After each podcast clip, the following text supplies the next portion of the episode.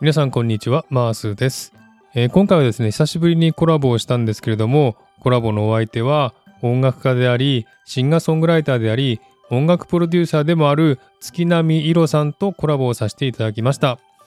えー月並いろさんといったらですね、音楽界ではとても人気のある方なんですけれども、私はですね、いろさんの音楽は数年前から聴いていまして、素敵なメロディーを作る方だなというふうに思いながらずっと聴いていました。で、今回ですね、いろさんに、ポッドキャストのジングルをね、お願いしたんですね。そしたら快く作っていただいて、それをきっかけに今回コラボをすることができました。えイロさんとはですね、初めてお話ししたんですけれども、とてもね、明るい性格のイロさんのおかげで、楽しいコラボになりましたので、ぜひニヤニヤしながら聞いてください。えーイロさんはですね、今まであまり過去のことはね、お話ししたことがないということなので、今回はイロさんの小さい頃のね、お話なども聞かせていただいて、とても貴重な収録となりました。えーその他ですね、音楽に対する考え方とか、影響されたミュージシャンとか、イロさんの音楽性について徹底的に深掘りしてみました。えそしてイロさんのですね、ご自身が作った曲の中で、お気に入りの曲もかけさせていただいたので、ぜひ楽しみにしていてください。えー作っていただいたジングルもですね、後半で発表します。とってもね、かっこいいジングルを作っていただいたので、ぜひ聴いていただければというふうに思っています。えーとても楽しく収録できたコラボ、最後まで楽しんで聴いてください。では、どうぞ。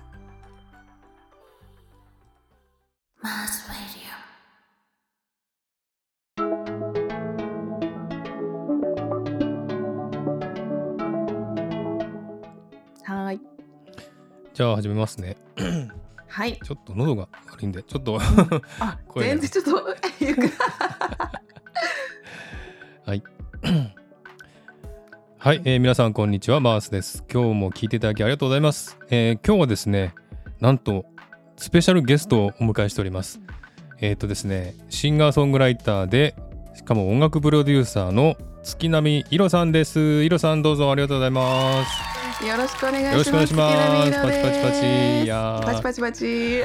ありがとうございます。このお忙しいところ来ていただいて。とんでもないです。もう光栄です。はい。ね、イロさんはですね結構音楽活動をね、うん長くやってらっしゃいましてで私、今回ねあのイロさんにえっとこのポッドキャストのねジングルを作っていただいてで今もねもうすでに使っているんですけれども、そうなんです。えーありがとうございます本当に今回は。いやーありがとうございます。い。やこちらこそです。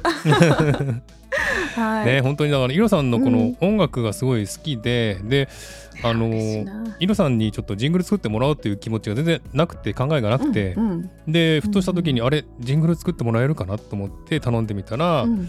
えーいいですよって言われたのでねすごく嬉しかったんですけども、ねそのありがとうございます。はいその曲はあの後でねまたちょっとジングルを流したいと思いますけれども本当にねイロさんっぽいこのね色が出ててすごいいいなというふうに思いますので ぜひお楽しみにしていてください。えっと、イロさんはですね、 stand.fm とか、Spotify とか、YouTube もやってますよね。あと、そうですね。ノートもやってますよね。ノートもやってはいます。。いろんな媒体をね、えー通していろんなね、音楽を出してらっしゃいますけども、えっと、はいスタンド FM が、 stand.fm は、まあ、あの、もう本当にラジオとしてなので、普通のラジオとして、はい。なので、まあ、なんか、こう、楽曲の話を私がこうしたりりとうか、ん。うんあなんか曲のあのカバーとかをしたりすることがあるので、それも、うんうんえっと、曲曲自体は YouTube にアップしてあって、うんうんこのカバーした時これが大変だったなとかうん、そういうこう結構スタンド FM はもう本当に自分のラジオとしての。お,、おしゃべりメインですうんうんね。うんうんうんそうですね。だスタンド FM 私よくね、聞いてますけど、イロさんの放送ね。ありがとうございます。ね、結構やっぱイロさんのこの雰囲気が出てすごくいいなと思って 聞いてるんですけども、あの、Spotify の方は自分の作った曲をアップしてらっしゃるそうですねですね。あのオリジナルオリジナルをリリース、はい、させてもらってます。はい。で、YouTube の方は、えっと、カバーうんうんを出してる。そうですね。カバーとか、まあ、あと、その新曲が出るときは、こう、うんうんリリックビデオとして、うんうんあの、こう、動画を出したりとか、はいはい。っていう感じですかね。ああ、そうですか。うんうんそれと、ノートの方には、えっと、無料ダウンロードそうですね。できる？はい。フリー BGM。フリー BGM をアップしてらっしゃる。ね、その中で私何回かね、うん使い、使って、使わせていただいてですね。ありがとうございます。ねえ本当もう、あの、素晴らしい曲いっぱいありますけれども、あのあ、りがとうございます。えー本当にあの、イロさんはね、すごく、まあ、音楽がね、すごい、イロさんっぽい色がすごい好きなんですよ。なんか、わあ、こうねそれめっちゃ嬉しいですね。うん、言葉にちょっとできないですけども、すごくね、こう、うんうん何ですか？エレクトロポップっていうんですか？このジャンルは。あ、そうですね。ジャンル的にはそのエレクトロポップになるかなっていう、うんうんうんうん、感でじですね。なんつうかインストゥルメンタルだけじゃなくて歌もね歌ってらっしゃいますしはい。あれ全部自分で作詞作曲されてるんですよね？そうですね。もう、あの、すべてうん私一人でやってます。ねすごいですね本当に。うんで私 ちょっとあの Spotify にねあの上がってる曲をね、うんうんちょっといろいろ聞いてみたんですけれども、はい。いやすごいいい曲いっぱいあるなっていうのを気づいて、おあーなんか。えーこんなにいっぱいいい曲あったんだなっていうの特にね あの、はいえっとね気に入ったのは「通訳のピアニスト」っていうね、インストゥルメンタルの曲あれすごいいいですよね。いや、よかった。ね 嬉しい。あとあの、ウォータース、うんうんウォーターサイドビューズっていう、これもインストゥルメンタル。あーはい。そうですうんね。うんうんインスト曲がそうですね。はい。これもいい曲だなと思って、あ、すごいなんかいい。いなと思って、ちょっとうん。改めて感動しました。いや、よかった。嬉しいです。ね、いろいろとあの、ね、うん曲、ね、カバーもありますし、あの、フリーダウンロードできるのもありますけども、あの、はい本当にね、いろんな才能が詰まってるなっていう感じのね、ヒロさんですけどもね。ありがとうございます。ねじゃあ今日はちょっとね、イロさんについて少しね、あの、深掘りをしていきたいと思いますんで、はいあの、イロさんのファンって結構多いと思うんですけれども、あの、ありがとうござありがたいです。ええはい。イロさんのことをどれだけ知ってるっていうか、なんか昔のこととかってあんまり知らないんじゃないですかね。そうですね。意外とこう、自分の話をしないというか、音楽の話ばっかしうんうんて、うんうん。そうですよね自分のことはあんまり話してないので、そうですよね。意外と、うん、知らないかもしれないですうーね。ん。えっと、一番気になったのが、音楽をいつから始めたかっていうことなんですけども、あなんかう、んうん。高校生から始めてらっしゃるんですか？あ、えっと、まあ、本格的な活動としては、まあ、高校生からなんですけど、うーん実際自分がこう音楽を習習ってるっていうんですかね。はい。誰かに教えていただくスクールに通うっていうのは、うん。ともう、とね、2歳の頃からです、2歳からやってたすごいですね。もう2歳の時にエレクトーンからスタートして、えーそうなんですね。小幼稚園でピアノに行ってっていう感じですね。えー、すごいですね。じゃあ、っていう感じ。2歳ってすごいですね。だって幼稚園の頃から習うっていう人も多いと思うんですけども、うんうん、いや2歳ってすごいですね。そうなんなんかそういうなんかねそういうこうなんかスクールというかなんか3歳児ランドみたいな、えー、それぐらいのちっちゃな子たちが音楽にえに触れるみたいな多分なんか教室があったらしく、えで昔から私はそのおもちゃの中でも鍵盤のおもちゃを,、を触ることがめちゃくちゃ多ー、くて、え。ーなんか音が鳴るものがすごい好きだったらしく、ええそれであのまあじゃあ連れてってみようで、うん。エレクトーンのその3歳児ランドっていうところに連れてっていただいて、おー。いただいててでも2歳っつったら別に曲が弾けるわけじゃないんですもんね。普通にポンばあなんか遊ぶ感じ？そうですそうす。です、えもう遊びちょっと私も記憶そうあんま曖昧なんですけどえでもエレクトーンの時はまあ本当に音をさまあ、最初は本当に音に触れて遊ぶのがメインなんですけど、ええ。まあ、例えば楽譜の読み方とか、えうん。なんかどこを押したらどのどんな音が出るうんかとか、うんなんかそういうこう本当に基本中の基本のことを遊びながら教えてもらったっていう、うん。まあ、記憶があります。え。うん。ー、じゃあ幼稚園からピアノに変わった。えそうですクラシックラシックピアノに転校しました。うんえーでその頃からじゃあはい普通にこのなんかテキスト見ながらテキストっていうか何ですかねそう音楽の楽譜見ながら弾いたっていう感じですかね。はい、そんな感じですね。んんそれじゃあ親御さんがすごくうん教育熱心だったっていう感じでしょうかね。じゃそうですね。多分なんか、なんか習い事をさせたかったみたいで、んで、私はたまたまやっぱ音楽が好きなんだろうなということで、んあのーまあ、通わせてもらっうんたおかげで今があるっていう感じですかなるほど。ね。すごいですね。親御さんすごいですね。先見の明があるっていうか、すごいですね。あ、でもおあ、親も多分音楽が父親がずっとバンド組んでギターやってたりとか洋楽好きだったので、まあ、多分なんか親も音楽が好きなので、へ多分それもあるんじゃないかーなっていうのもありますね。じゃあ親、うん。お父さんがじゃあバンドやってたって言ったらねやっぱりこうねうん。娘さんにもやらせてあげたいなと思うかもしれないですね。かもしれないですうね。ーん。そうですか。じゃあ家族がそういうね家族の方がそういうふうに音楽やってたってことでその影響もあるんでしょうかね。そういうねなんか能力っていうか才能っていうかねそういうものがあもともとあったのかもしれないですね。あ どうなんです、ね、そうだといいんですけど。ねえ。いやそうだと思いますよ、だって今の今のね曲聴いてればすごいな、ね、才能あるなというふうに思いますけど。ありがとうございます。いえいえ。えーじゃあ作曲とかはいつ頃始めたんですか、高校生ぐらいですかね。そうえっ、とまあ中中学ぐらいの時に初めおてー自分で曲を作るというかうん。オリジナルでピアノ、ずっと中学の時もクラシックピアノをやったんですけおどその、まあ、クラシックって本当にその何ですか楽楽譜通りにいかにこう正確に弾くかみたいな、うんすごい。い大事なんですけど、ええそれよりもなんか自由に弾きたいなとか、うこうもっとお自分が欲しいこう音があったりとかするのが出て出てきたのが中学生の時うで、その時はまあまだあの詳しいこと何も分からずただあの感じるままにというか思ったままに弾いてみるっていうのを初めてやったのが中学で、えー。高校生ぐらいの時からうん。あの本格的にその音楽的なこともちゃんと学んだ上で、うん。ちゃんと、えー作曲しだしたかなって本格的なのは高校生ぐらいかなって思います。えー。じゃあ作曲は、なん。なんですか音楽っていうのはまあ親に勧められてこうねピアノとかやっうんてらっしゃいましたけど、嫌だなとか思わなかったんですか、その習うことに対して。ああ、嫌だなは、嫌だなっていうのは、そうですね、なかったですかね。音楽多分、まあ好きで、うんうん。ピアノも、あの、すごい難しい曲とかに当たるとどうしてうも。こうちょっとなかなか苦戦したりとか、うん。指が動かないとかはうん昔はあったんですけど、うん。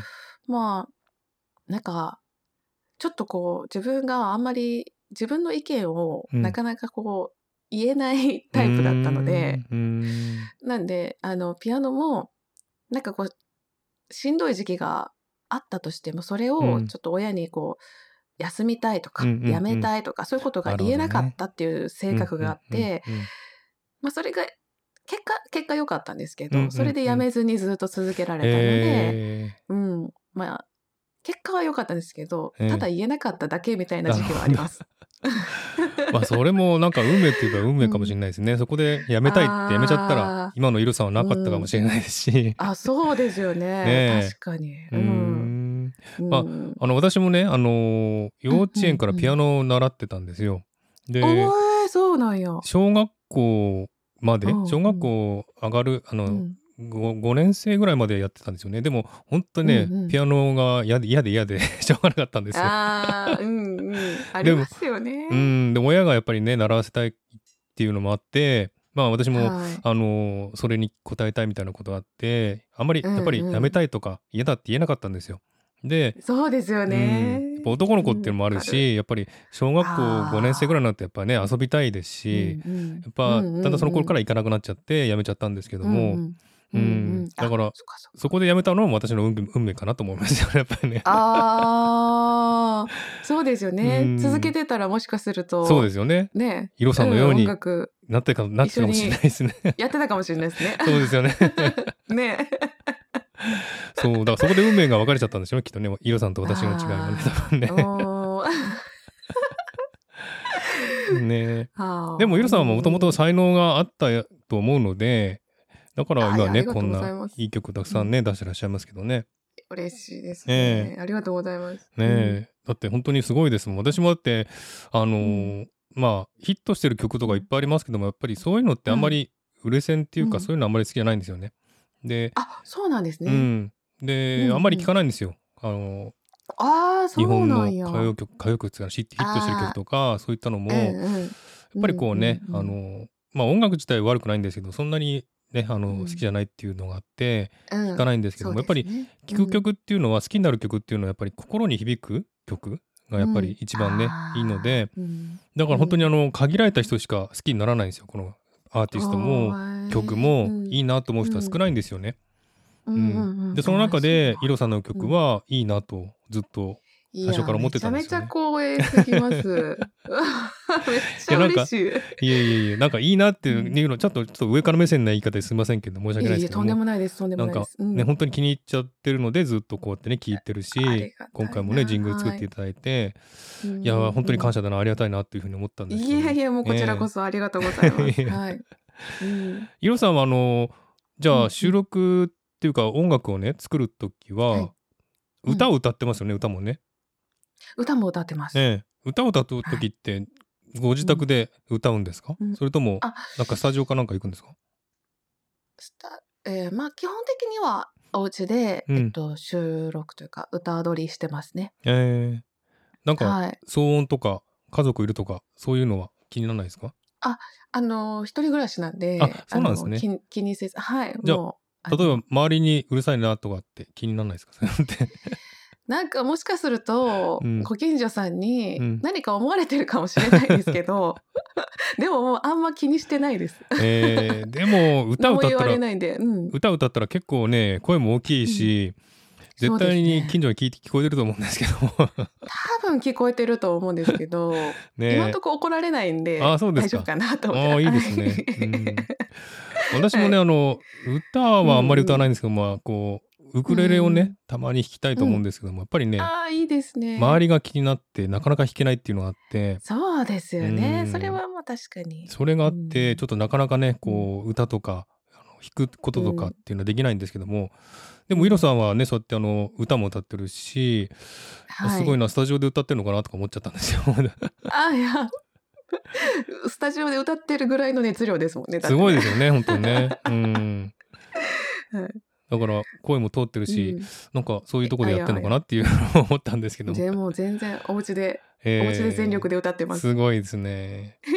そうか、羨ましいですね。それそれでね、ちょっと羨ましいですね。なんかあ歌えるっていうのはね。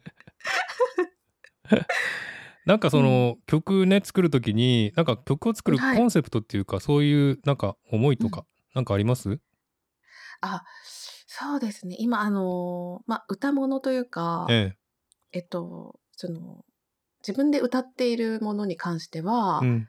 今あのそのコンセプトカラーアルバムっていううん。風にこうつけてて、ええ。そのなんなんていうんですかね。そういう感じでこう一つ自分の中で物語がうん。の流れがあってそれに沿ってこう曲を作っていくっていう感じなのうんでそれぞれにのアルバムとかでこうテーマを決めて、うん。うん。テーマを決めてテーマがあってそれに沿った曲をこううん。アルバムで出していくとかとか、うん。あのそのさっき言っていただいたその追憶のピアニストとか、ああいうインストゥルメンタルに関しては、うん。あの時は、えっと、イメージソングを作るっていう、うん。あの企画をやってたんですね今やってないんですけど、うん。それがスタンド FM で当時うん。あの仲仲良くなった方とかをこううん一応さっき言っていただいた順に、うん。その方のイメージに合わせて曲を作っていくっていう感じで作った、うん、感じの曲ですうね。ん。うんじゃあシングル、うん、なんつうかアルバムもアルバムは2枚出してらっしゃいますよね今まであ2枚出してます。ですよね。はいで最近、はい一番最近の2023年出した EP が「スパイシー」っていうのが一つありますよね。が1枚。ははいい。でシングルがうん23枚ぐらいありますよね。あのスパシングルめスちゃくちゃあります。ポありますよねたくさん。じゃああれも全部じゃああのそのコンセプトに沿って全部作ったものなんですね。そうですね。うんえっと、インストに関しては、うんあのーえっと、ほとんどが、まあ、うんそのイメージソングで、へーあのー声かけてくださったりとかいつも聞いてくださってる方のイメージで作ってそれをプレゼントするっていうような企画だったのですまあ、リ。リースしてるんですけどその一曲をご本人さんにプレゼントさせていただいて、うんうん、とかあとクリスマスイメージしてとかなんかそんな感じですね。うんはいそうですか。なんかすごいやっぱりうんそういうのってやっぱ心にきますよね。ぐーんとなんかしみるものがあって。ああようんかったです、なのでやっぱりいいんだなっていうふうに思う、いいなって感じるんだなっていうふうに思いますね、やっぱり。ありがとうございます。えー、うんえーそうなんですね。で、あのー。えっと、シングルね、たくさん出してらっしゃいまして、で、はい。えっと、アルバムを2枚出してらっしゃいまして、うんうん。結構これ、あ、っていうかその前にちょっとお聞きしたんですが、あの、うんこの、おはい月並み色として、あの、うん活動されてる以前に、なんかうんバン、バンドやってたんですか？事務所にいらっしゃったんですか？音楽やってて。そうですね。音楽事務所に、えっと、いた時期があって、うんうん。その音楽事務所にいた時はソロだったんですけど、うんうん。で、そこから、えっと、その後、バンド組んで、えっと、バンド活動したりとか、うんうんユユニット組んで、こう、二人でデュオでやったりとか、うん。まあちょっといろいろうん、いろんな活動をちょっとやってましたね。え。ーあの、はい。その高校生の時に作曲をして、その事務所の方に送ったということそうで。ですすよね。おオーディション、高校生の時に、うんあの、まあ、カバー曲とオリジナルソングと、うんうんあの、音楽事務所に送って、うんで、オーディションで通ったので、そのまま、あの、事務所所属して、うんえっと、活動させてもらってた時期が。えーじゃあその頃はうん。その頃は音楽を作るだけっていう感じですか？なんかどっかでライブしたりとかそういうのはなくて。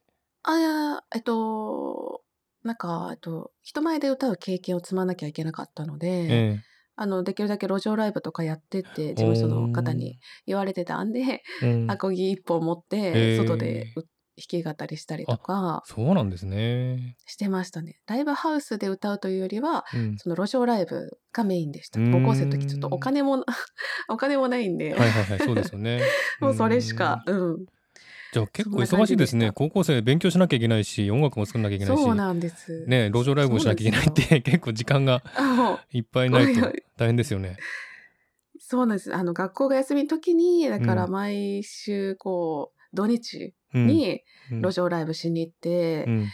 まあ、たまに友達と遊びに行くぐらいで、たまに。あそれでもじゃあ遊ぶ時間を作ったんですね。なんか遊びたいですよね。ですよね。そうですよ遊びたね。い盛り。そりゃそうですよね。高校生ぐらいは遊びたいですよね。なんとかうん。うん。で遊びつつ、うん。まあでもほ基本的には音楽作ってばっかりだったかなっていう感じですかね、高校生の時は、うんえーじゃあもう2歳から音楽ばっかりやってたっていう感じですね。もうそうもう音楽し逆に音楽以外何もできないっていう 音楽しかできないみたいないやすごいですよ。そういう人生もすごいなと思いますね。本当になんか。その小さい頃からね自分のも なんていうのうんやることがもう決まっててずーっとやそれねをずっとね、うんやってるっていうのはすごいなって思うんですよね。なんか私と全然丸反対だなって思って。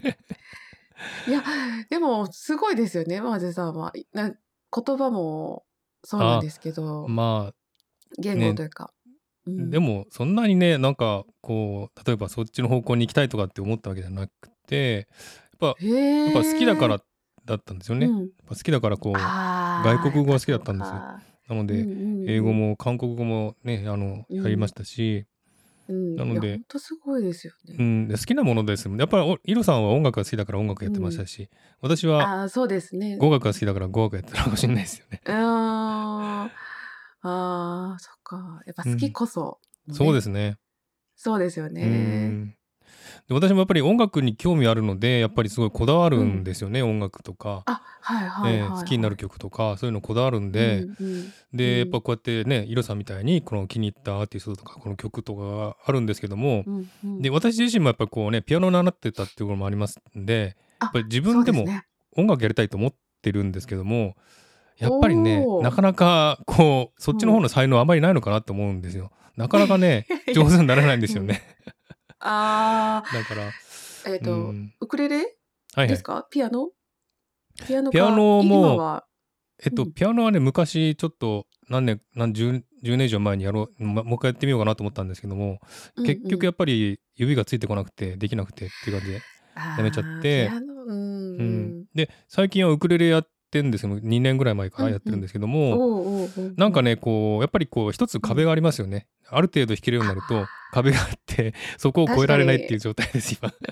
あー確かにこうあありますよね、うん。ある程度上達してからのまたちょっと壁というかうん、ううん。んでのなんですね。ある程度まで行くとそれ以上に行きたいんですけど、それ以下のことはもうやりたくないって思って、うん。もっと難しいのもっとね大変なものってうん。も思っちゃって、あでそれができなくてなんか挫折みたいな感じになっちゃってるんですよーね。あー。もう向上心の鬼ですね まずさそうですね。素晴らしうんい、うん。向上心はあると自分でも思ってるんですけども、いやめちゃくちゃいいですね。うん。それが反対にネックになってるのかなって思っちゃったりしますけどね。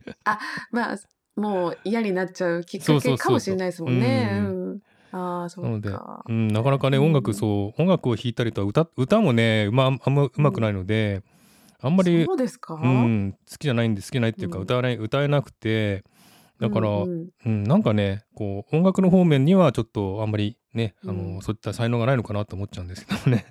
いやいやいやそんなことは全然ないと思うんですけどうね、ん。ありそう、うん、向上心があると、そうですね。うん、できそうですけどね。ねあの私もまたうん。こう、なんですかね我慢強いっていうか粘り強い方なので、これをやるんだってずっと思ったらそれをねちょっとやるやる方なので。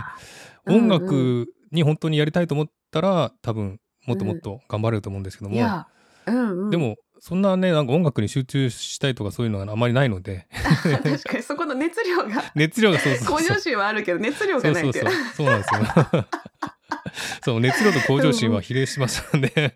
そうそうですよね。なのでちょっと、うん、あの音楽はまあ今のところ停滞状態っていう感じですかね。だからあー確かに。そうイロさんみたいにすごいねこういう曲を作っうん。てる、作れるんだなっていうのは本当にねすごいなと思うし羨ましいと思っちゃうんですよね。ありがとうございます。うん、うん。本当にこれからも頑張ってほしいなっていうふうに思ってるんですけども、はい、はい。あ、りがとうございます。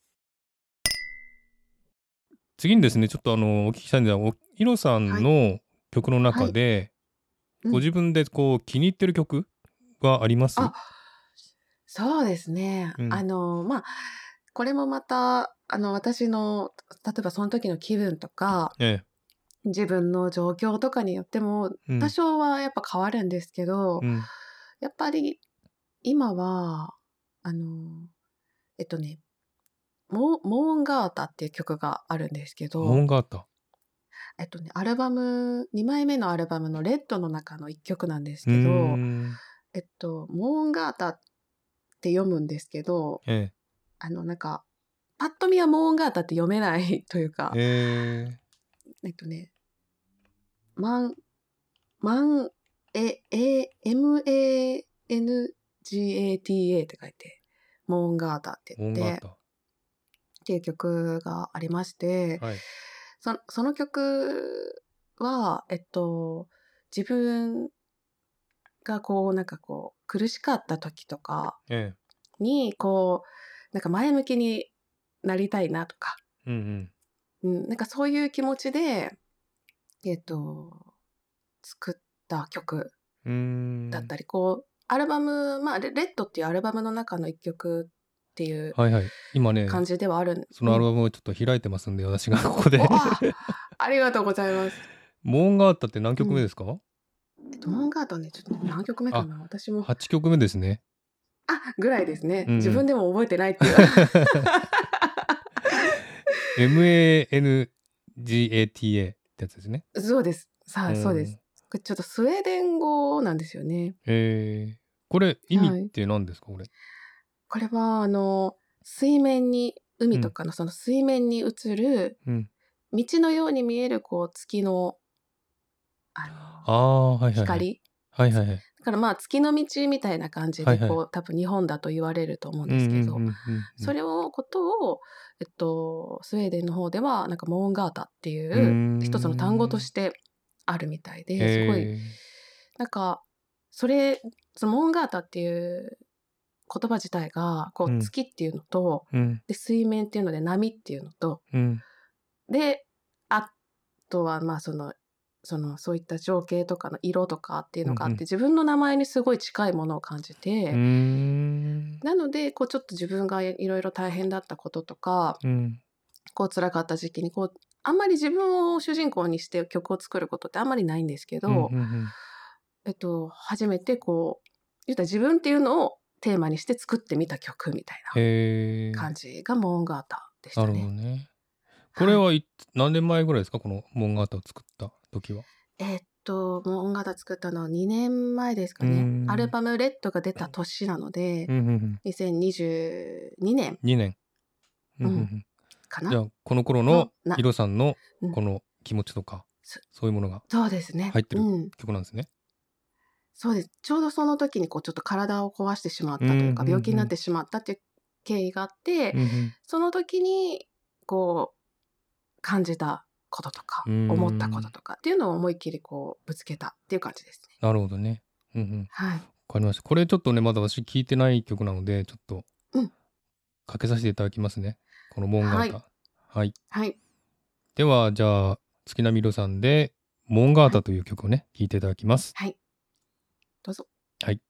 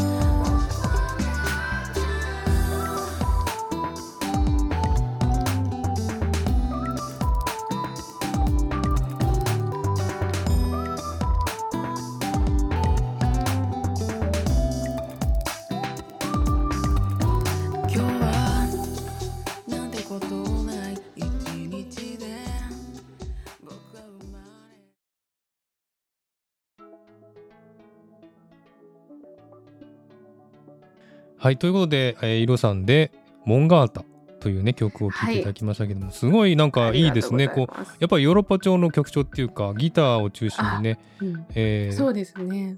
音楽が出てます。すごすごいいいですね、うんなんかこの曲も。わあ、ありがとうございます。うんすごいいいですね。なんかこう、なんですかね、ちょっと個人的な感想なんですけど、フラメンコみたいな感じのギターが、ああ、すごい、ギター自体は確かにちょっと、うんはい。そんな感じの風にね聞きましたけどうん。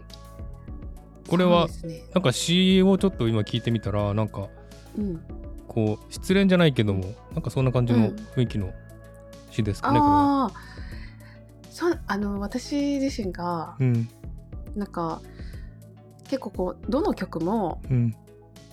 えっと恋愛の曲に聞こえるような感じで作るっていうのがあって、あうん。うん。うん。うん。の実際は恋愛の曲もあれば、うん全然そうじゃない曲もうん。恋愛の曲じゃない方が多いんですよお私。ーそうなんですね。でれそう恋愛の曲を作るのが実はちょっと苦手で なのでそうなんですね。あのそうですよだからちょっと恋愛の曲にうん。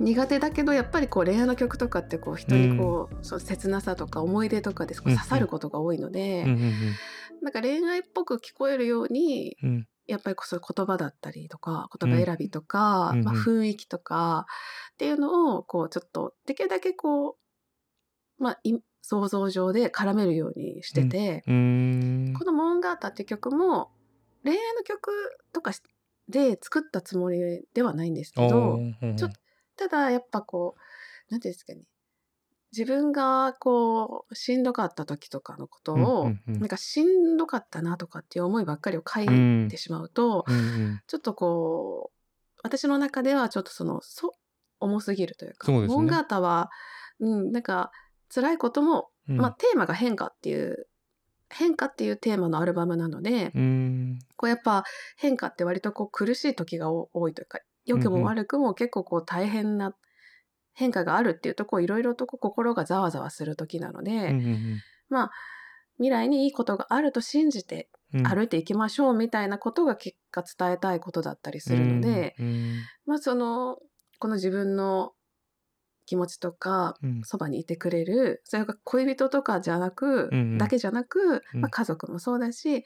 その友達とかうん。仲間とか、まあ、そういう人たちのその存在とかうん。っていうのも絡めてちょっと歌詞を書かせてもらってるので、うん。まあ恋愛に限らずまあそのその愛情というか、うんうんうん。っていう部分はあの必ずこうどこかに入れたいなと思うんって、うんなるほどね。こんな感じで、うん、ん。歌詞を書いてる。じゃあ恋愛恋愛の曲じゃなくてもまあ恋愛っぽくそういう詩を書いてっていう、かけ、ううんんうんかけたらいいかなってうん、思っなるほどね。て、うんうんうんうん、書いてますねう。ん確かになんかこうねあの詩があの私今まで何曲かイロさんの曲を聞いたんですが、結構こう、激しい激しい詩っていうかねこうきつい言葉を使う詩も多いし、そうですうね。んそういう恋愛っぽい詩も多いしっていう感じで結構、うんなんていうかな自分の気持ちを素直にバーンとね詩に出してるなっていううん気持ちがして、うんううんんすごいなそれはすごいなっていうふうに思いましたね。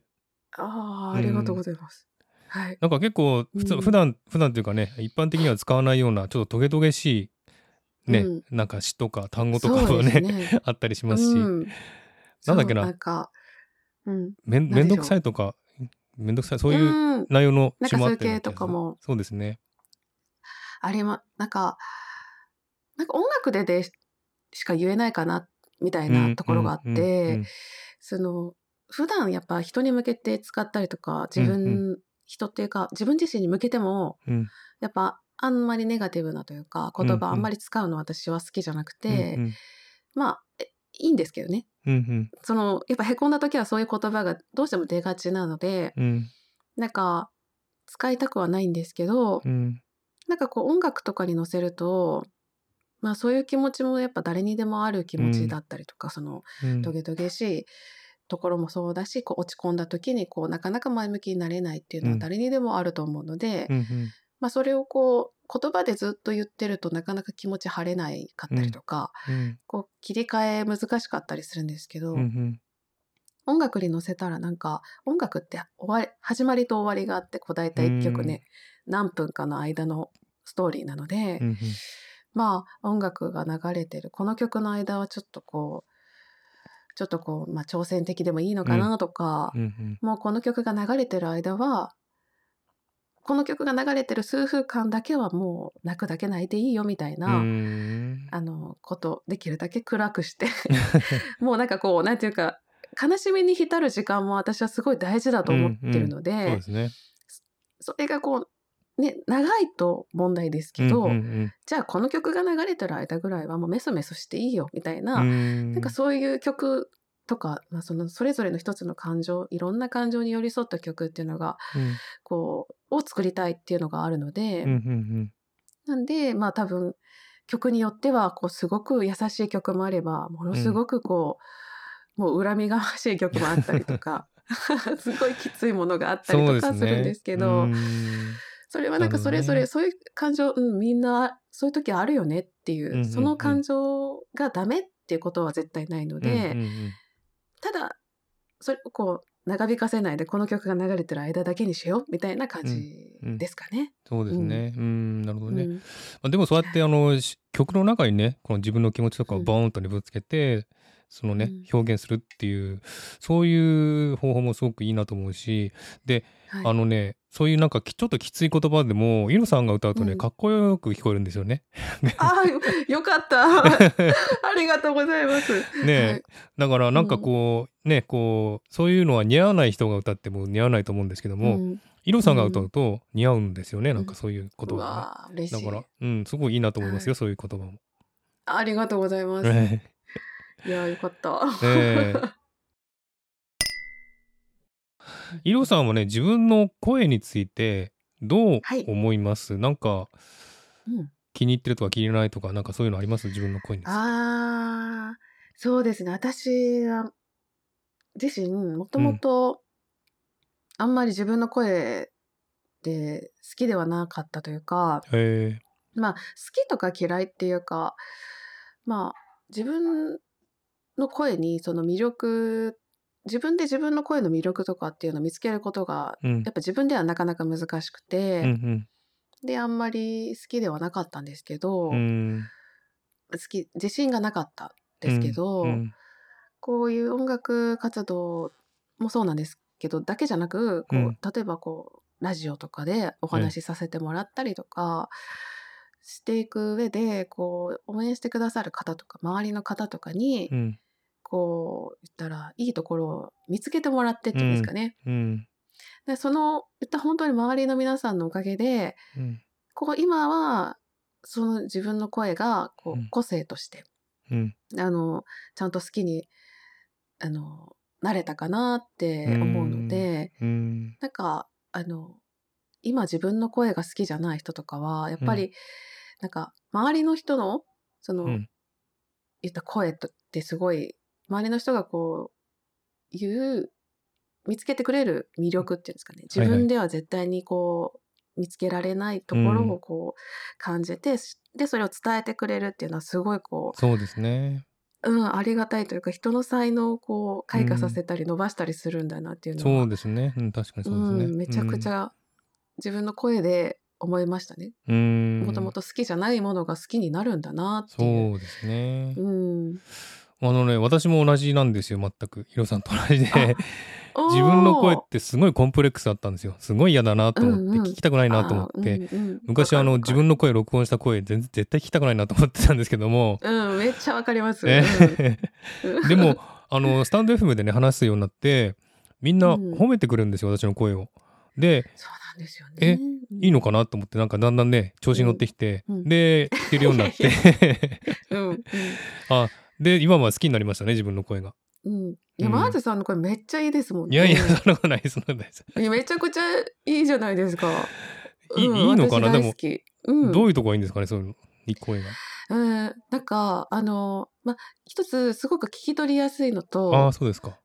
でえっと優しいですねやっぱあそうですか。めっちゃまあ話し方っていうのもあるのかもしれないですけど、うんなんか声のトーンがうん。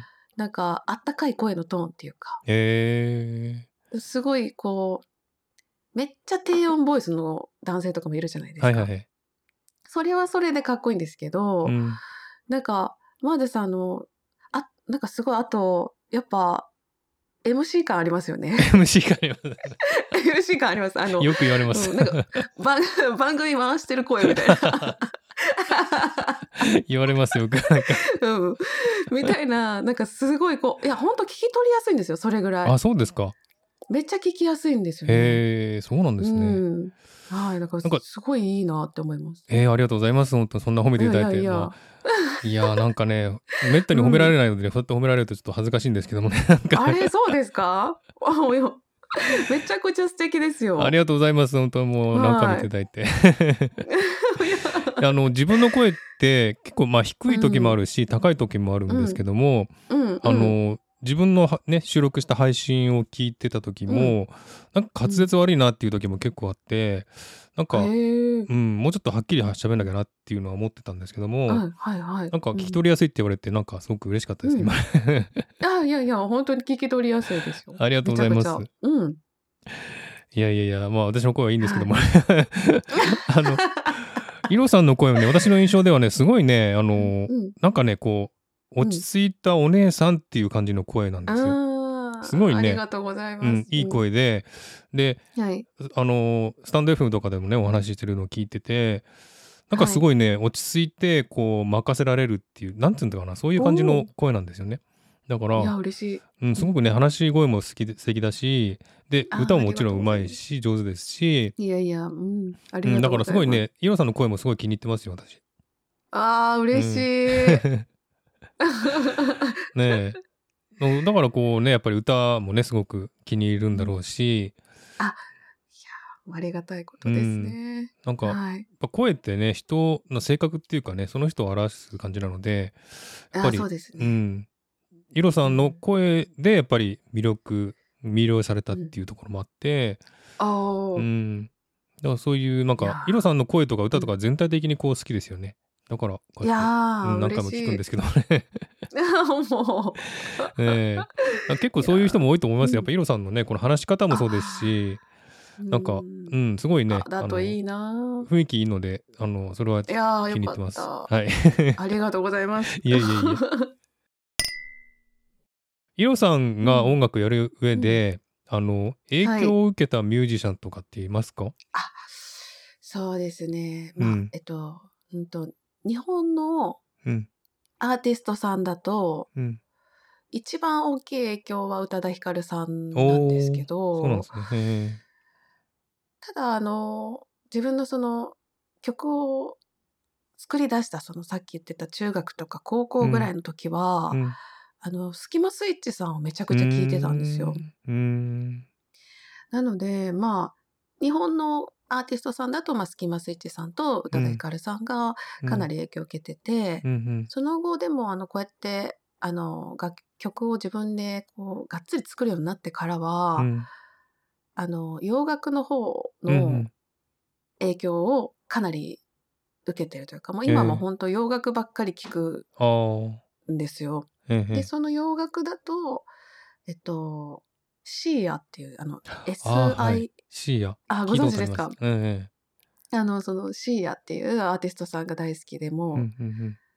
大ファンですね、私は、ええ。今。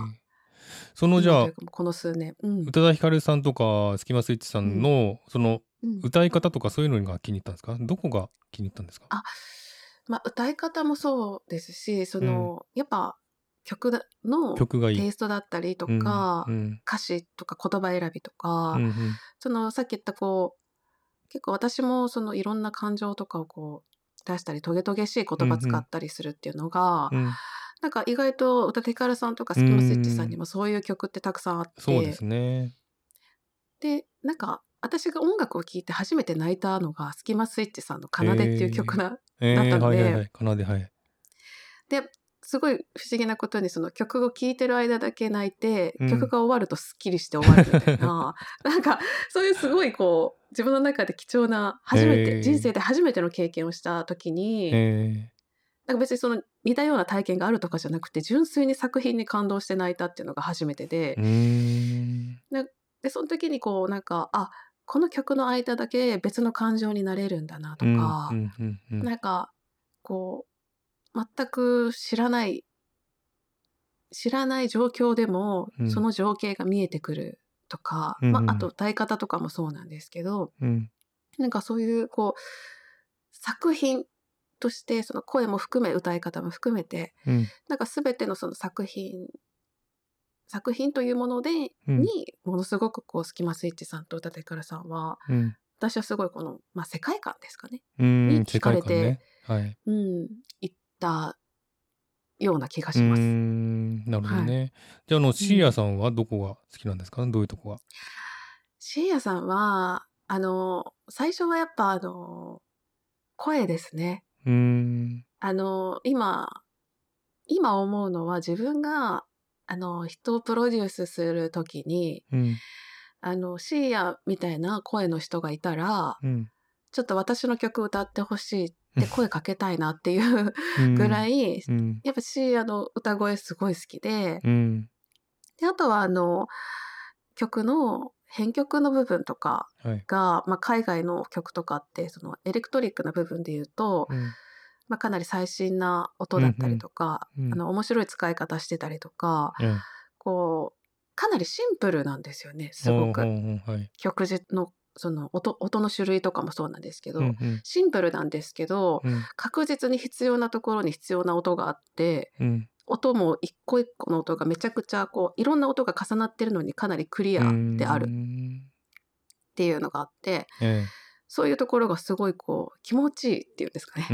なるほどね。聞いてて、ううん。ん、だからごちゃごちゃしてないってうんシンプルなのにかっこいいっていうところがうん。ちょっと自分も学んでうん。真似していきたいなと思って、うーん。うん、じゃあでかなりシアさんは聞いてます。音楽性が気に入ったっていう音楽が気に入音った。楽性音楽性と彼女の声ですね。声がね。ああなるほどね。うん、かなり、はい。うん。じゃあそれはまあイロイロさんの音楽に影響うん。を出してる、影響されてる、今今のなんかその月並み色っぽい、えー音とかって結構こう、シーヤさんの曲を知ってる人とかだとうん。なんか雰囲気がやっぱちょっと似てるって言われることがたまにあへります。えそうなんですね。多分使う音とか目指す音が、うんうんシーヤのあの曲のあの音使いたいなみたいな感じで自分で音作りをするので、ああどうしてもこうやっぱ音色自体はちょっとに、似ちゃうのかなっていううんなるほどね。ふうにはうんうんうんうん。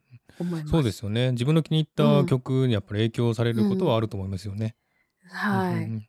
そうですか、ちょっとシーアさんってちょっとそんなに詳しくないのであれなんですけども今度ちょっと聞いてみて、あ機会あれば。イロさんの曲とどう違うかっていうのをちょっと聞いてみたいなというふうに思います。あ ありがとうございます。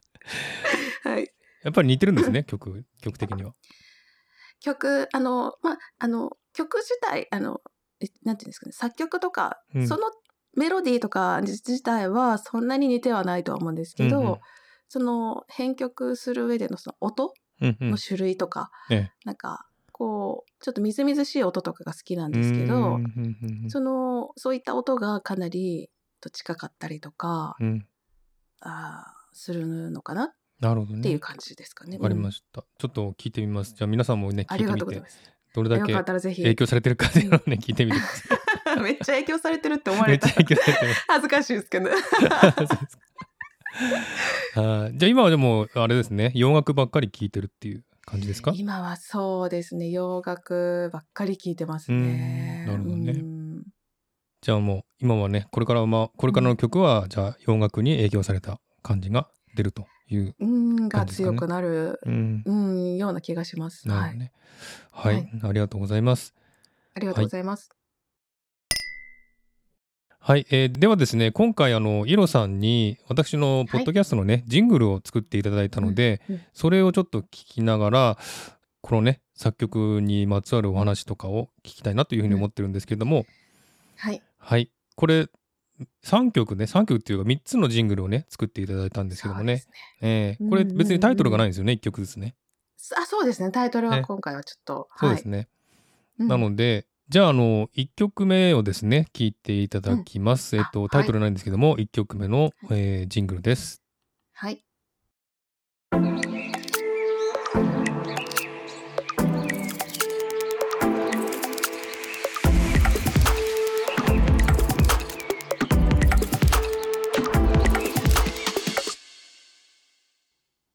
はいという感じでこれを作っていただきます。これ一応私がね、うん。あの15秒ぐらいのジングルお願いしますってお願いしたので、うん。うん。こういう感じになったんですけどもこれもねすごく斬新だなと思うんです。このねあの鳥の声が聞こえたりとかそうですそうです。そのその割にはこうねこうなんですかね機械的な音楽機械機械的な音も入っててっていう。ニックな、うん。うん、それがすごいいいなと思ったんですがこの曲を作る時に何かこううん。思いとかそういうのありました、なんかこの曲自体はええ。あのちょっとこう、まあ、さ爽やかさみたいなのが欲しい、まあ、落ち着いていて爽やかな感じでうん。っていうのが、まあ、私の中ではちょっと欲しいうん。欲しいなというか、まあ、今回 3, 3曲っていうことだったので、はいまあ、いろんなこうちょっとテイストは同じだとしてもちょっとこうそれぞれこう、まあ、例えば時間帯とか場所とかそういったうん。こうエリアを分けて作りたいなっていうのがあって、この曲に関してはこう爽やかさとかうん。ちょっと朝の雰囲気とうか、ん。こうちょっとこう清らかな雰囲気が欲しかったので、うん。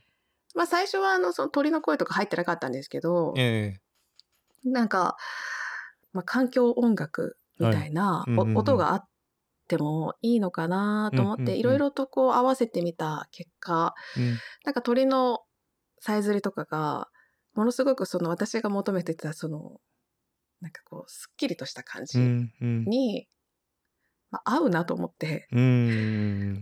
まあでありなのかなみたいな感じでちょっと入れ,、そうですね。っていう感じですね。この鳥の声すごいいいですよね、鳥の鳴き声で、うん。こうなんかこう、うん。軽くなったっていうかこうね爽やかになったっていう感じがするので、うん。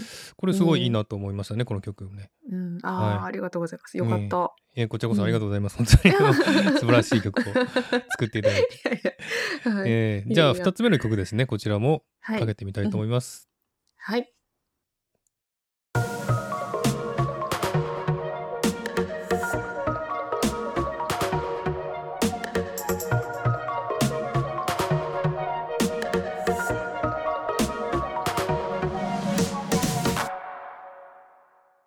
という感じで。はい。これもねはい。すごいですね、このなんだエレクトロうん。ミュージックっていう感じでねすごいあのそうですね。明るい曲なんですけども、これはなんかうん。うん思い入れとかありますか？この曲作った時。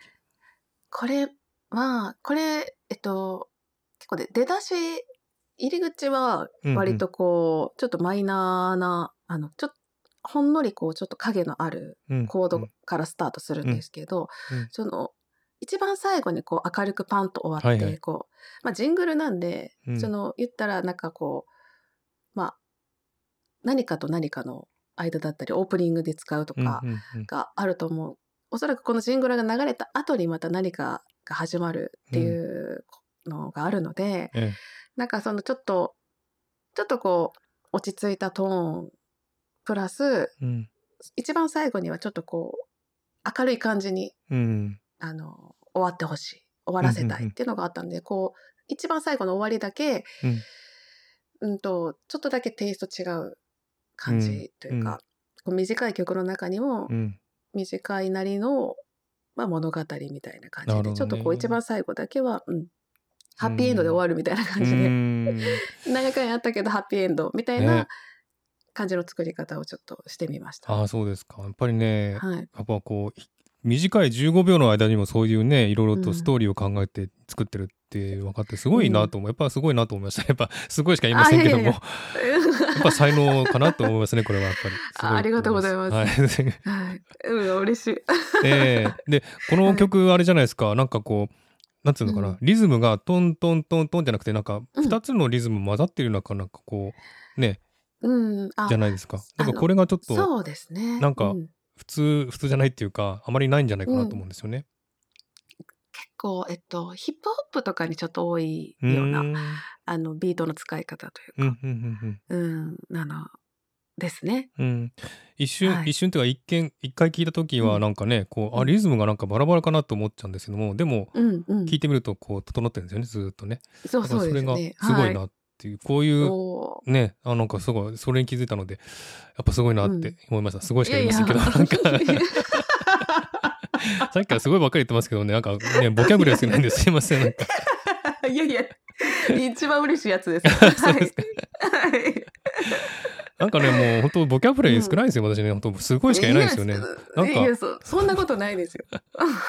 でもあの配信してもね映画見ても映画のね、あの、うん。レビューしても、うんうん。音楽のこと言ってもすごいですこれはすごいですしか言えなくてなんかね なんかもっといいいい言葉ないのかなと思っちゃいますけどね。でも私も多分そんな感じです。あそうですか。すごいです、これ、みたいな。ねそうですね。ありがとうございます、こんないい曲ね。いで、やいやいやいや。ええ。じゃあ今度3曲目ですね。これも聴いていただきます、はい。はい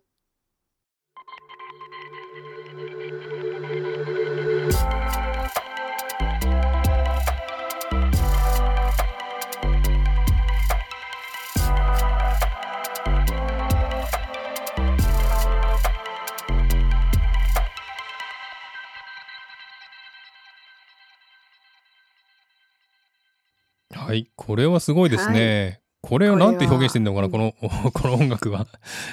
エレクトロポップっていうかエレクトエレクトロっぽいですよねこっちは、うん。そうですね。かなり、まあ、エレクトロニックな、うん。えー曲で、えっと、これは、これでも私、この3曲の中で一番作ってて、うん。あの、楽しかった曲というか、うんうん。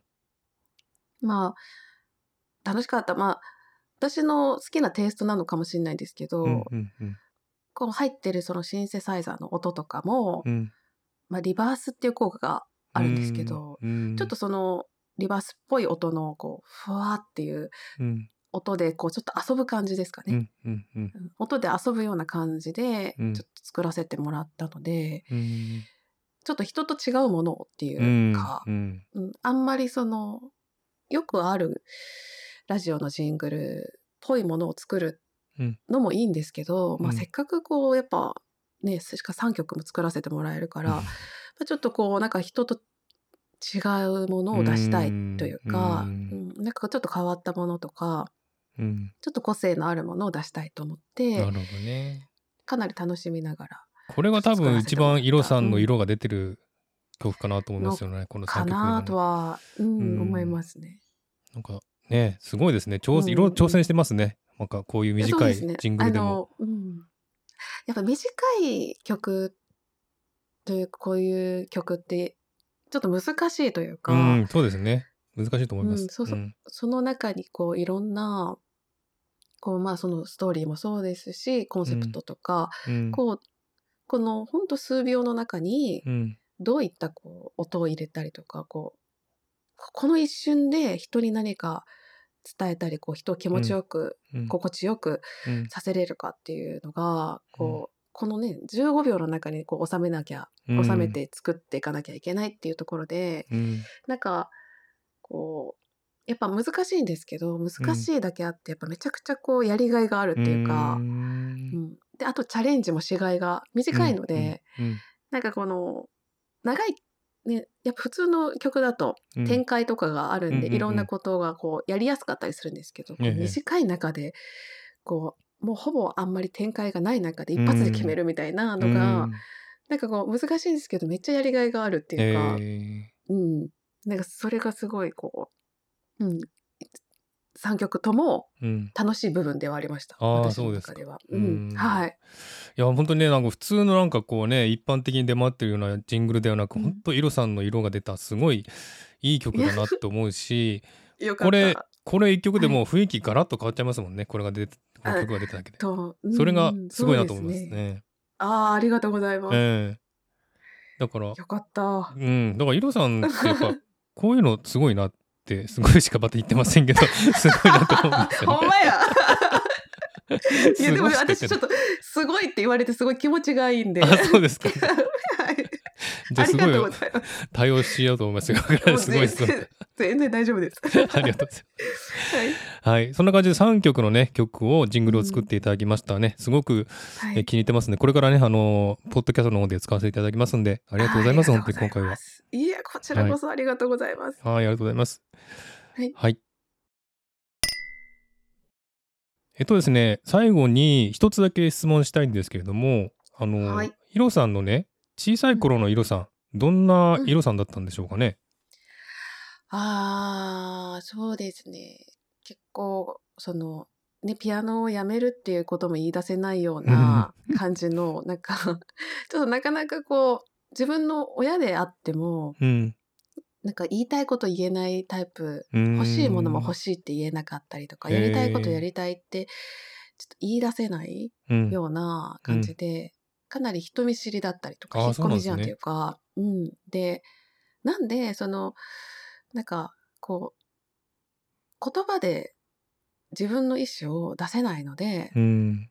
だからこう音楽とかなのかなってうん。なんとなく思うというか音楽とかだとうん。自分を出せるとか、うん気持ちを表現できるとかうん。うんがなんか、まあ、言葉で多分こう何かを直接人に伝えるのがちょっと苦手なうん。感じであんまりアウトドアでもなくインじゃあおとドアなしい感じだったんですか、めちゃくちゃおとなしかったですね。そうだったんですね。ん。そうですね。うん。そうですね。幼い頃は本当に、今人と喋るのすごい好きなんですけど、うんうんうん人見知りがすごい爆発してるぐらいの、うん、全然感じでした。考えられないですね今から 今の事業さん見たら。いやーすそうなんですよね。ええ私もこうなるなんてっていう。じゃあどっかで変わったんですねコロッと。そうですね。あの、多分今、あの、周りにいる、そのうん囲まれてる人たちっていうのが、うんこうかかなり明るくて、コミュニケーション能力高いこう友達とか仲間が多くて、うんその人たちにこう引っ張ってもらった感じですかね。なるほどね。うんうんうん、感謝してます。なるほどね。はい。えーじゃあ小さい頃おとなしくて自分のことも言えなかった、自分の思いも出せなかったっていうそういう。感じの子供だったんですね。はい。子供の頃の自分っていうのはうん、うんなんていうかな嫌だったなとか、うん。そういうのを思ってます？嫌だったなぁは全然、その、なんかこう人見知りというか、ひ人見知りとか、その人が怖いとかっていうのって、なんかこう、まあちょっといじめられっ子だったっていうのもああるんですけど、うんまあなんか、いたお母さんに怒られるの怖いとか、うんうん。そういう経験から喋れてなかっただけで、うん。なんかこう、別に自分の意思をもっと出してもいいんだよっていうのは、当時の私には、うん。また今の私が当時の私に言ってあげれることがあるとすると、うん。全然その、やりたいことやりたい、嫌だったら嫌だって言っていいんだよっていうのは言ってあげたいなぐらいには思うんですけど、まあでもそれがあったからこそ、言ったら言えない人の気持ちとか、うん。本当はもしかして言えてないんじゃないかなっていうふうなうん風にも考えれるというか、今私は言いたいこと言いたい放題言ったりとか、こう楽しく生きてますけど、そうじゃない人の気持ちも、うん。ただ自分の幼少期の経験があるので、うん。わかるので、うん。なんか我慢してんじゃないかなとかっていうのに、まあ、気づけるというか。なるほどね。そうですよね。ううん。ん。っていうのはなんで全然いいかなとは思います。うんうん確かにそうですよねだから自分が傷つけられたら傷ついてる人の気持ちもね分かりますし、うんやっぱねそういう経験もね一つの人生の中でねいいんじゃないかなっていうふうにはい思いますよね。そう、うんそうですね。うん。じゃあその頃の気持ちが今音楽に出てるのかな？じゃあ。その頃の経験も多分、うん。まあ、多分こう、出てるうん楽曲に生かされることはうん多々あるかなと思います。うんはい。なんかこうねあの斜めから見たような歌詞とかもありますので、うんうんそういうところがねね。小さい頃の伊代さんの 経験から出たのかなと今思いましたけど。かも。確かにそう、それももしかしたら、こう、それ無意識ですけどうねん。あるかもしれないですね。はい。まあでもそういうのもねあの、まあ、歌い方ももちろんかっこいいんですけどもそのうん気持ちもわかるっていうかそういうねあ歌詞も受けられるっていうかうんそういう感じなのでそれはそれでいいと思いますね私は。ああ、よかっうんた。ありがとうございます。ええそうですかじゃあ全然ね今とは違う、はなんかねスタンド FM でね、うん配信聞いててもすごい明るくて一人でねペラペラ喋っていらっしゃいますけど いやすごい明るい方だなと思って聞いてても楽しいなと思ってるんですけど、あー嬉しい。うんよかった。小さい頃は全然違ったんですねじゃあ。全然違いましたもん。小さい頃はもう自分で発信するなんて、じゅ一人で喋るなんてもうありありえないぐらいのそうですね、うん、確かに。うん。子でした。うん。そうです。私もそうでした。私も小さい頃引っ込み思案で、全然ね人見知りもするしうん。だからこうやって人前で喋ったりとかこんな配信してるのって全然全然想像できなかったですね 昔はね。うん、うんそうですようね。ん。うんわ、かりますわかります。ね。似てますねなんかね。そうですね。なんか、なんか似てましたね。うん、そういうとこがあれだな？波動があったのかし,、うんあしれないですねあったか。もしれないですね。うんうんなるほどね。今日はちょっとね意外な一面っていうかねあのあーありがとうございます。普段普段っていうかね、うんあスタンド FM とかで聞いてるイロさんとは違うね、部分をちょっといろいろたくさん聞けたのですごく楽しかったです。今日はいやいや私も本当にあり楽しがとうございました。かったです。本当にこちらこそ本当にありがとうございます。いえいえ。じゃああの最後にですねお知らせっていうか今後の予定とかなんか計画とかありますか？はい。えっと、今年の2024年の春にですね、はい。えっと、ニューシン、あ、ごめんなさい、ニュー EP で、ヒーリングノートという曲が出ます。ヒーリングノート。でヒーリングノート。はい。うんまあ、この曲自体はもう去年、あの、公開ではあったんですけど、あの、まだフフルじゃなくて、えっと、うん。これ、えっと、うまくいく恋愛編っていうボイスドラマの、あのー主題歌でして、うんうん。まあ、主題歌として、うん。あのもうすでに公開はされてあるんですけど、とこれのフルが、えっとまあ、EP で出てカップリング曲とかも入ってるので、うんうん。あのーまあ、ちょっと春リリースでちょっとボイスドラマと合わせてリリースになるのでまだちょっと具体的な日にちはおいおいになるんですけど、はい。出るのであのぜひ聞いていただけたらなと思います。日にちはまだはっきり決まってないんですね。そうですねあのぼドラドラマとドラマの進行、あの結構こうなんていうか真に迫った歌詞とかが、うん。あのネタネタバレになるとよくないので、なるほどね。あのボイスドラマと並行してちょっとあはい、じゃあボイスドラマの中のストーリーが歌詞に入ってるっていうあ感じ？そうですね。あの一応主題歌で今回正式にこうオファーいただいてか完全このボイスドラマのための書き下ろし楽曲なので、うんうんうん。あのボイスドラマのストーリーとか、うん。ボイスドラマの中のセリフとかそういうのをこうピックアップして歌詞を書かせていただいたので、うんうん。今までの私の曲とはうん。かなり違う、おーえっとはい、もうガラッと変わった、これ月波イロの曲って思われるだろうなみたいな感じの曲調なので、あそうなんですね。うーん。かなりこうほのぼの平和系の、あーうん、じゃあ今までのようなこのねエレクトロポップみたいな感じではない？そうですねあの、まあ、ちょっとこう言言ったらなんか我が出て我が出て。私の私のこのちょっと得意ジャンルを入れたくなってちょろっとは入ってるんですけど、あけどまあ一応できるだけそのボイスドラマの、えっと、雰囲気に合わせるっていうのがまあ、本当に優先だったので、そのボイスドラマのこうちょっとこう居酒屋で、あのマスターと女の子がこう喋っ恋愛の話をするっていうようなうん。ボイスドラマでずっと、うん。あのーまああのお話しするだけなんで現場はずっと居酒屋で話してる会話なんですね。へそそのなんかこうほのぼのとしたこうーうん。あったかいやり取りとか面白いやり取りっていうそのほのぼのさがうん。楽曲から伝わったらいいかなっていう感じで、はい、なるほどね。作らせてもらいました。はい、そうですか。じゃあそのボイスドラマっていうのはもうすでに公開されてる。そうですね。今は多分今のこの収録の段階では多分第3章この間うんうんうん。出たところなので、うん。えーはい。それはどこで聞きますかね。ボイスドラマ？あえっとそれは、えっと、ISD 個性心理学っていう、うんえっと、ものがありまして、ええそこのチャンネルがあるので、ISD 個性心理学というところのチャンネルで、えっと、それはスタンド FM。ス、スタンド FM あさんです。あはいはい。はい。わかりました。てるので、じゃああの、はいねあの概要欄にそのアドレスも貼りたいと思いますんで、はい、ぜひお願いします。はい。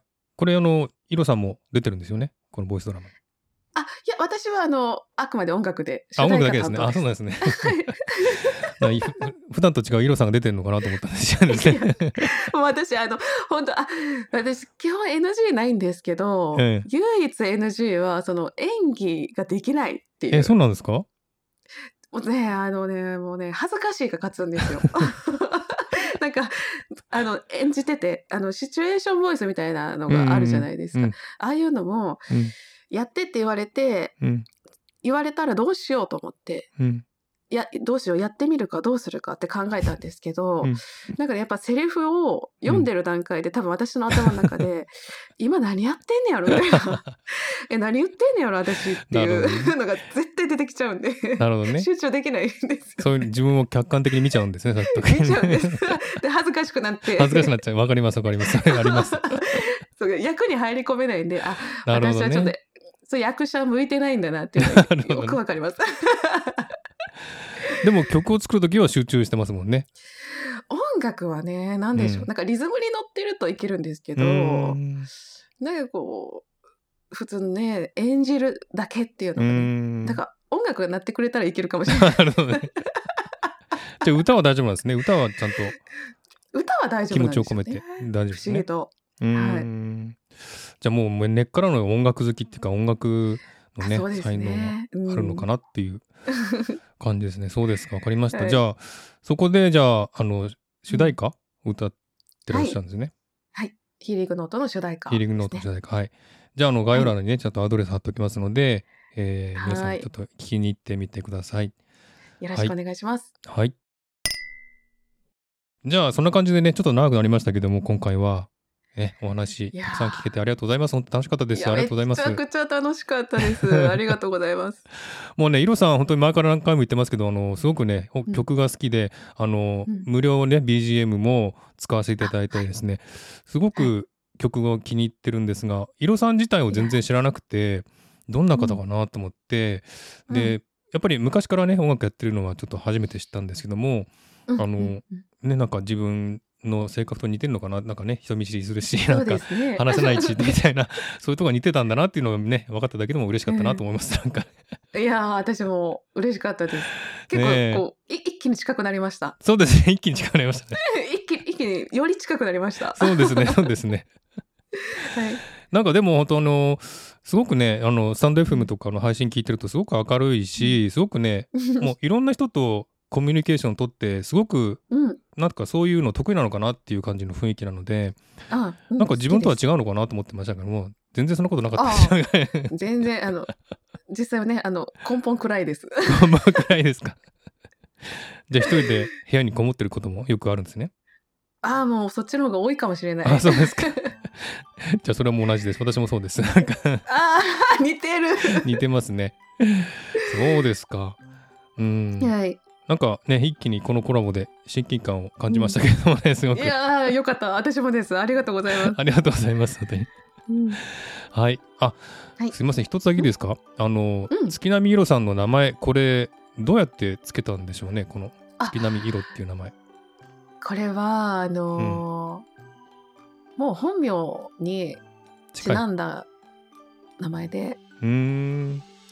本名本名がうん。あのーみ名字が月並みなもう本当に普通の月並みな名前だなって思ってるので 月並みで下の名前がうん。あの私あのこれはもう公開してるんですけどうんあやっていうのが自分の名前で「うん彩り」って書いてあやなので。それ。で色です。なるほどね。なんかも色うそのままなうん色って本当珍しいので、色っうんて何かなと思ってて、色色なのかな？ね、カラーの色なのかなと思ってたんですけども、うんあその名前本名から取ったんですね、色。そうなんです。うーん、はいなるほどね。で、月並みの波って字もね、あの海の波あっていう。波を書きますもんね。月に波に色ですごいなと思って、なんか芸術的だなというふうに思ってたんですけど、あいやありがとうございます。全然もう 普通の本名にちなんだ感じのそうですか。まあでもすごい、はいすごいですね。なんかこう、なんか発想がすごいなっていうか、ああありがとうございうます。ん、よくこういう素敵な名前を考えたなっていうふうに思ってまして、嬉しい。ね、やっぱりこれも才能かなっていう、やっぱ作詞とかされてますね嬉しいな。そういう、そういう方向のね、やっぱあられ、はいあられかなっていうふうに思ってましたけどもね。そうはいですか。、ありがとうございます。はいありがとうございました。これ一つ一つあのなんかね使えたものが取れましたので、うんありがとうございました。はい。はい、はいそんな感じでじゃあ今日はですね月並みるさんにたくさんいろいろねお話聞かせていただきました。本当にありがとうございました。はいいやいやありがとうございました。はいめっちゃ楽しかったです。ありがとうございす。ます。本当にこちらこそ。えっと、はいじゃあこれからもねあの音楽活動頑張っていただいて、あそして、はいまたなんかもしかしたら BGM とかお願いするかもしれませんので、その時はよろしくお願いします。こちらこそよろしくお願いします。ありがとうございます。はい。はい、では今回はこの辺で終わりたいと思います。じゃあ、イロさん、はいありがとうございました。ありがとうございました。は